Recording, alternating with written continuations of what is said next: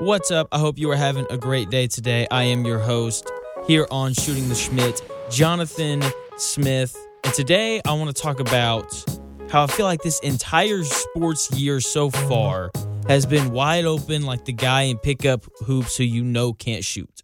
So without further ado, I'm going to pass it over to the main man, Double B, Bruce Buffer.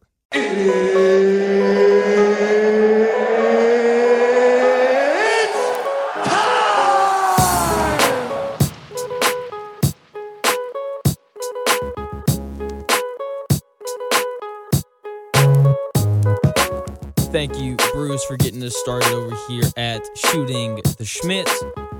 So, this year, when we look at just the NFL and the NBA and college basketball so far, it just feels like everything has been up in the air, right? There's been no clear favorites for any one sport at really any point in the year, right? Like when we look back on the NFL season, the reason why it was so great is because there was no clear favorite on who would win the Super Bowl, right? Everybody was picking different teams. Some people picked the Buccaneers, some people picked the Rams, some people picked you know, all sorts of other teams, right? And, you know, the Chiefs and the Bills and, you know, teams like that. You know, everybody was kind of all over the map. There was no clear favorite, which always makes the sports season so much better than what it already is. And then when you add on to the fact that there was no really clear MVP either, you know, you know, Aaron Rodgers was up for it, uh, Tom Brady was up for it, Cooper Kupp was up for it. You know, everybody was jostling for position. Everybody was throwing out their takes as to why their guy should win it. And it made the MVP race more fun, which made watching individual players more fun, and it was awesome. And that is a trend that I think that we've really seen continue here going into basketball season as a whole, both the NBA and college basketball. Like let's look at the NBA right now. There's no clear favorite on who's going to win the title, right?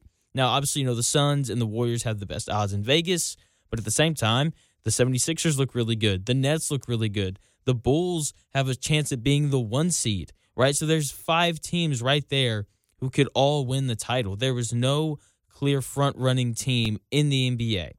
And then when we look at the MVP race, I have no clue who's going to win the MVP, right? Joel Embiid continues to be awesome.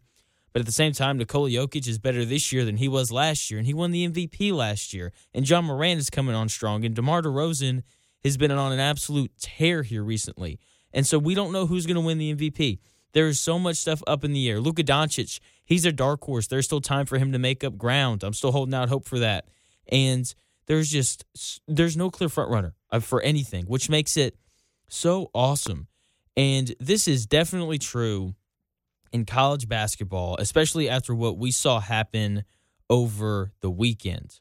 Who knows what is going to happen in March this month with you know March Madness because I mean it's I, I don't know who's good. Like I have absolutely no clue. The top six teams in the country all lost on Saturday, and the ninth ranked team lost. You know the number two ranked team in the country got beat by 16 by an unranked team, and then didn't move in the AP poll, which you know that makes sense. Gonzaga lost to 24th ranked uh, St. Mary's, and they didn't move in the polls.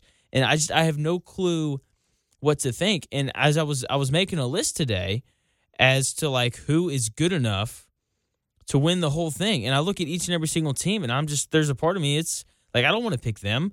I, I have no desire to pick them. And so I've got a list of I think it's ten teams. It's it's a long list. You know, like I feel like your teams who can win the title list should be really really short. You know, it should stop at like two or three teams, and you know maybe a fourth. You know, if if it's running deep that year. But no, it's it's insanely deep, right? So Gonzaga is good enough to win it all but I don't really trust them. I don't know what it is. You know, their guard play isn't as good this year as it was last year. And, you know, when you get to the tournament, it's all about guard play. How good are your guards? Gonzaga definitely not as good in their uh, backcourt this year as they were last year. So I don't really trust them on that front. And then we have Kentucky, who's slacking here as of late, right? Losing to Arkansas on Saturday. And it's kind of the same thing with them. And they don't shoot the ball very well, right? They've got O'Grady, you know, they got one guy who can really shoot the ball. UCLA, I trust UCLA. I love their backcourt.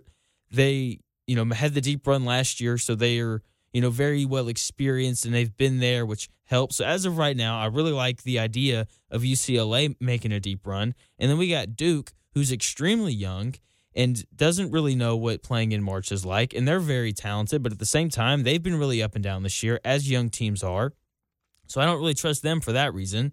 And then you have Arkansas, who you uh, know, probably plays some of the best defense in the country. They beat Kentucky on Saturday. They've won 13 of their last 14. The one loss coming on the road at Alabama, losing only by one point.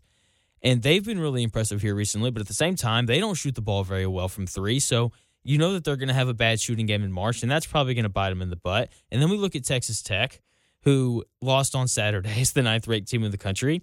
And, you know, they play incredible defense, just like they did when Chris Beard was there, but the offense is still lacking. So I don't really want to pick them because of that, because yes, defense wins championships, but if you can't put the ball in the hoop, it's called basketball, not, not, you know, defensive ball or, you know, I'm sure you can think of something more clever than that. But anyway, you know what I'm saying. Texas Tech, they don't score the ball well enough for me to pick them. Purdue hadn't been playing here as of here. Purdue hasn't been playing well here as of late. They lost on Saturday as well, and they're you know one of the best teams in the country. You know, sitting second in the Big Ten. They're playing Wisconsin tonight. That's a huge one going forward in the Big Ten, and who's going to be the one seed and all that. But Purdue, you know, they have a great guard in Jaden Ivey. They have two great bigs, so I could see them making a deep run. But at the same time, I just I, there's something about them I don't really trust them.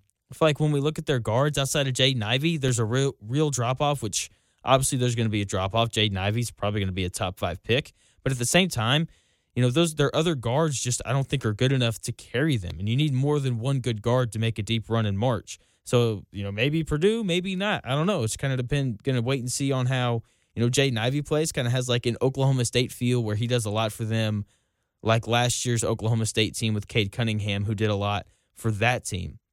And then you have Kansas, who, you know, maybe it's just because they're a blue blood, but I think they're good. But at the same time, they got waxed by Kentucky a couple weeks ago, and they're one in five against ranked opponents this year.